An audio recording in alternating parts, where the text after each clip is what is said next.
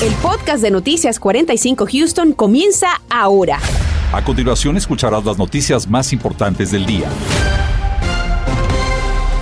Y llegamos a la mitad de semana con temperaturas mucho más agradables y cielos despejados, un panorama muy distinto al que tuvimos hace tan solo un par de días, Marcela.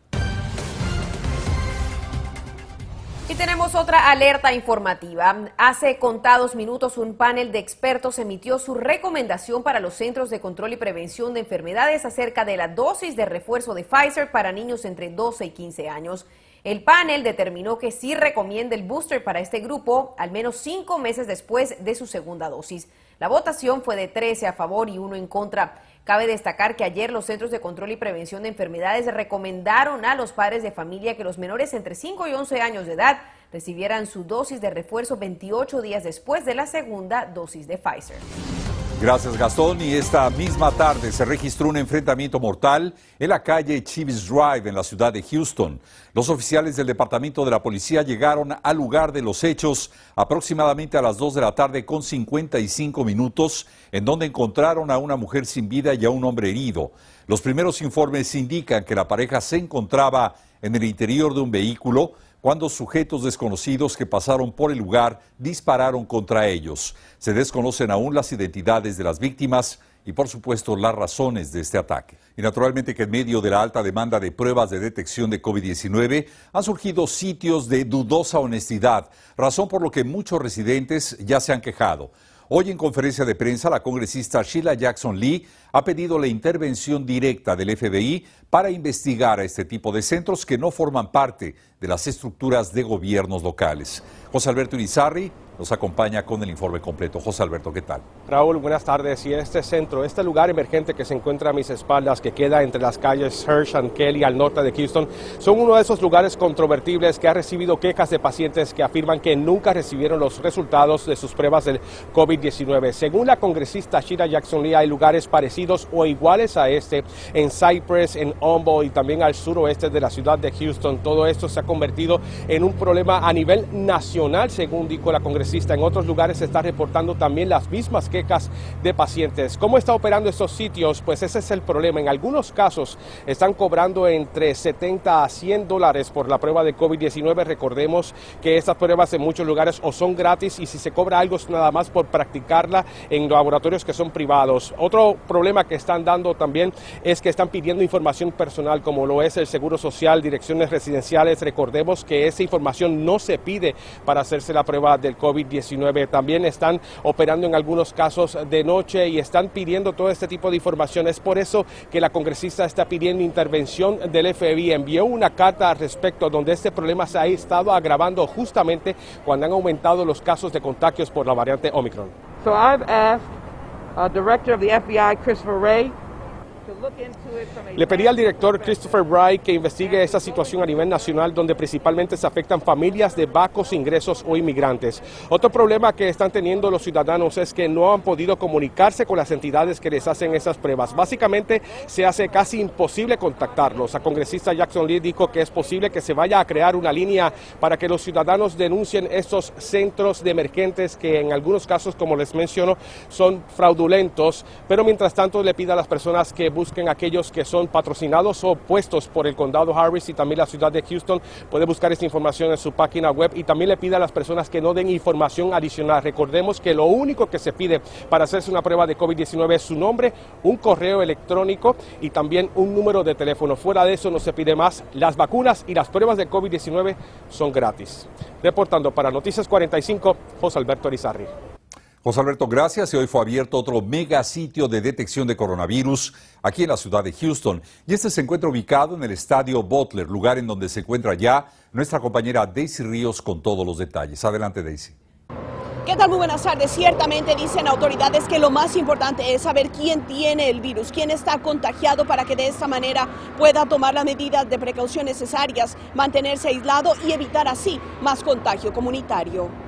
El Estadio Butler es uno de los tres megasitios que han sido activados por la ciudad de Houston para tratar de dar abasto a la enorme demanda de exámenes de detección de coronavirus. Nuestro tercer megasitio, el Estadio Butler, está abierto a las personas que quieren hacerse la prueba. Va a tener una capacidad de mil pruebas diarias, entonces las personas pueden acudir. Eh, estos megasitios eh, pues nos va a poder eh, tener proporcionar mejor acceso y acceso más fácil al público que, que necesita una, una, una prueba. Este sitio está localizado en el 13755 sur de la calle Main. No necesita hacer cita previa para ir a hacerse el examen desde las 8 de la mañana y hasta las 4 de la tarde. Cada día eh, en nuestra ciudad eh, por el Departamento de Salud de Houston. Ahora, eh, pues también existen otras opciones, por ejemplo, las personas pueden acudir a su médico de cabecera, a su clínica, a la farmacia, entonces... Autoridades confirmaron también a Noticias 45 que esperan abrir otros sitios más de detección para poder continuar asistiendo a la comunidad. Esta semana lo vamos a, a poder anunciar también y empezar también, eh, por lo menos también con otros eh, mil eh, pruebas diarias en, ese sitio. Estamos, estamos planeando para la área de galería, donde era el restaurante Dave Buster's. Y bien, si usted desea obtener más información respecto a los sitios para realizarse la prueba, puede visitar el sitio houstonhill.org o llamar también al 832-393-4220. Reporto para Noticias Univisión 45, Daisy Ríos. El Distrito Escolar Independiente de Fort Bend advierte a los padres sobre retrasos en las rutas de los autobuses. La razón estaría relacionada con falta de conductores, posiblemente a causa del coronavirus, aunque no especifican si este es el único motivo. La buena noticia es que durante la mañana no hubo retrasos en estas rutas. Por supuesto que estaremos monitoreando muy de cerca esta situación. Y mientras tanto, el Distrito Escolar Independiente de Houston nos da a conocer las cifras de contagio de coronavirus en sus escuelas. El número de casos activos es de 815. 544 corresponden a estudiantes y 271 a personal escolar. Hace 24 horas el reporte de casos activos era de 501, es decir, un incremento en más de 300 casos. Continuamos con el podcast de Noticias 45 Houston. Como hemos visto últimamente, cada vez son más el número de casos de personas que se contagian de coronavirus, pero que han estado completamente vacunadas. Y lo vemos día tras día a través de nuestras redes sociales, comentarios de muchos miembros de nuestra comunidad haciéndose la misma pregunta. ¿Para qué vacunarse si de todas formas puedo contraer coronavirus? Marlene Guzmán disipó esta duda con los expertos. Estoy totalmente vacunado contra el COVID-19. ¿Por qué contraje el virus? Es la interrogante que se vuelve cada vez más frecuente entre amigos y familiares. Por eso quisimos analizar esta situación y para aclarar estas dudas, le preguntamos a un profesor de virología molecular del Colegio de Medicina Baylor. ¿Cuál es su mensaje para las personas que dicen, yo estoy completamente vacunado, ¿por qué me estoy contagiando? ¿No es efectiva la vacuna? La vacuna es efectiva, pero no es perfectamente efectiva para la infección.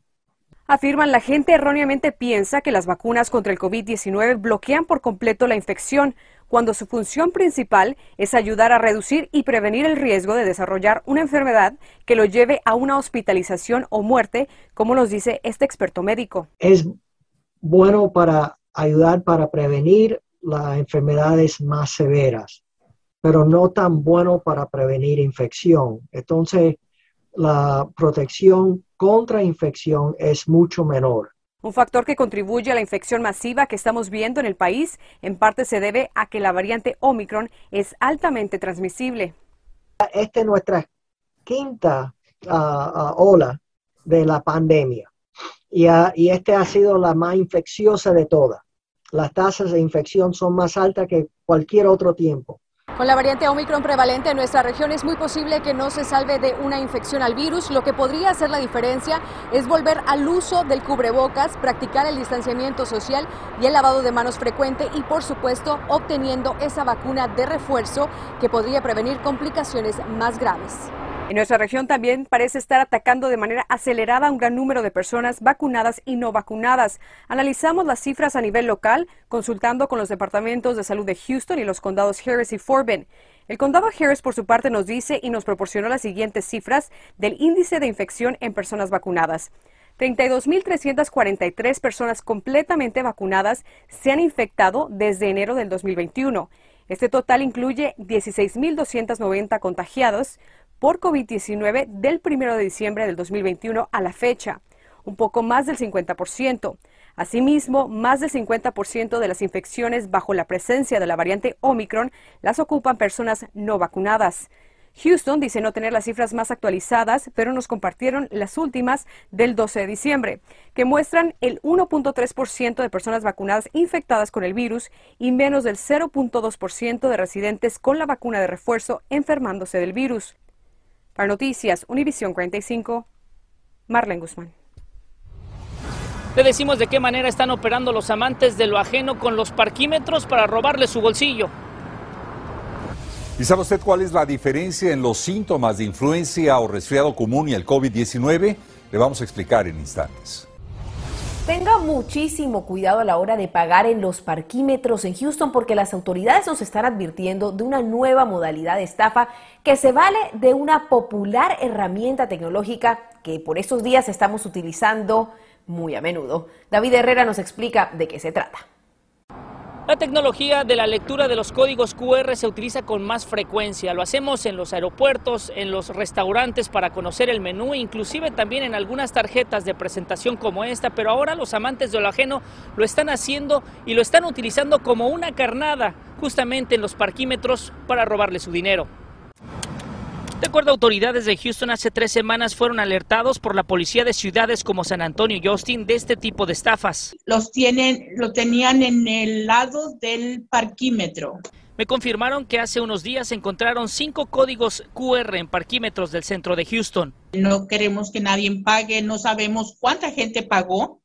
Este, y si acaso se pagó, tienen que disputar esos cargos con el banco de ellos. Y ese es precisamente un código QR que fue encontrado por alguno de los trabajadores de la ciudad de Houston. Nos proporcionaron la imagen. Este se encuentra en la parte inferior derecha de donde se encuentra el número de parquímetro. Para conocer a dónde nos lleva este QR, vamos a escanearlo. Sacamos la cámara y vemos que ya lo detecta en este momento y nos manda a un sitio de internet en donde le piden que usted pague su cuota para estacionarse. Por razones de seguridad no vamos a proceder a seguir con este juego porque sabemos que es un sitio fraudulento. Entonces, las personas que van eh, a estacionarse en Houston, es importante que sepan que, que no se paga el parquímetro con un, ningún código. Ningún código, nada que se escanee eh, con su teléfono, es todo moneda, billetes, tarjeta de crédito o en la aplicación de Park Houston. Y la forma más conveniente de hacer el pago es desde la aplicación de su teléfono. De esta manera no tiene ni que bajarse de su vehículo. Solamente tiene que asignar el vehículo que está manejando y el pago irá automáticamente a una tarjeta que usted ya tiene destinada para esta aplicación.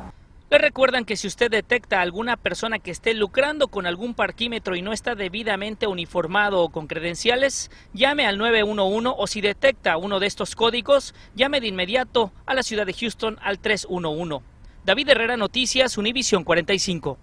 Gracias David y veamos a continuación cómo está la situación en los aeropuertos de nuestra región. Como usted recordará, durante los últimos días se presentaron varios retrasos y también cancelaciones.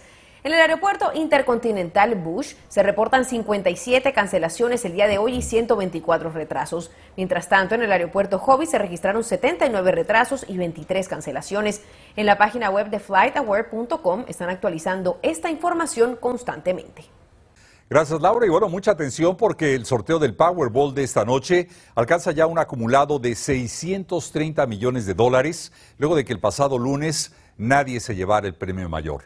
Si el ganador decide llevarse el premio en efectivo en un solo pago, recibiría algo así como 448 millones 400 mil dólares, nada mal, ¿eh? La fiebre del Powerball hace que cientos de personas esta misma tarde y noche hagan fila para probar su suerte en este inicio del nuevo año. Los Reyes Magos están por llegar al consulado mexicano. Puede saludarlos este 6 de enero de 4 a 5 de la tarde. Habrá roscas, chocolate caliente y regalos para los primeros 100 niños que presenten su identificación mexicana, pasaporte mexicano o matrícula de alguno de sus padres. La dirección es el 3200 de Rogerdale Road aquí en Houston, Texas. Estaremos pendientes, Gastón. Gracias, gracias, Laura. Y así es como llegamos al final. Recuerde que esta noche nos veremos a las 10, Marcela. Gracias por escuchar el podcast de Noticias 45 Houston. Puedes descubrir otros podcasts de Univision en la aplicación de Euforia o en univision.com diagonal podcast.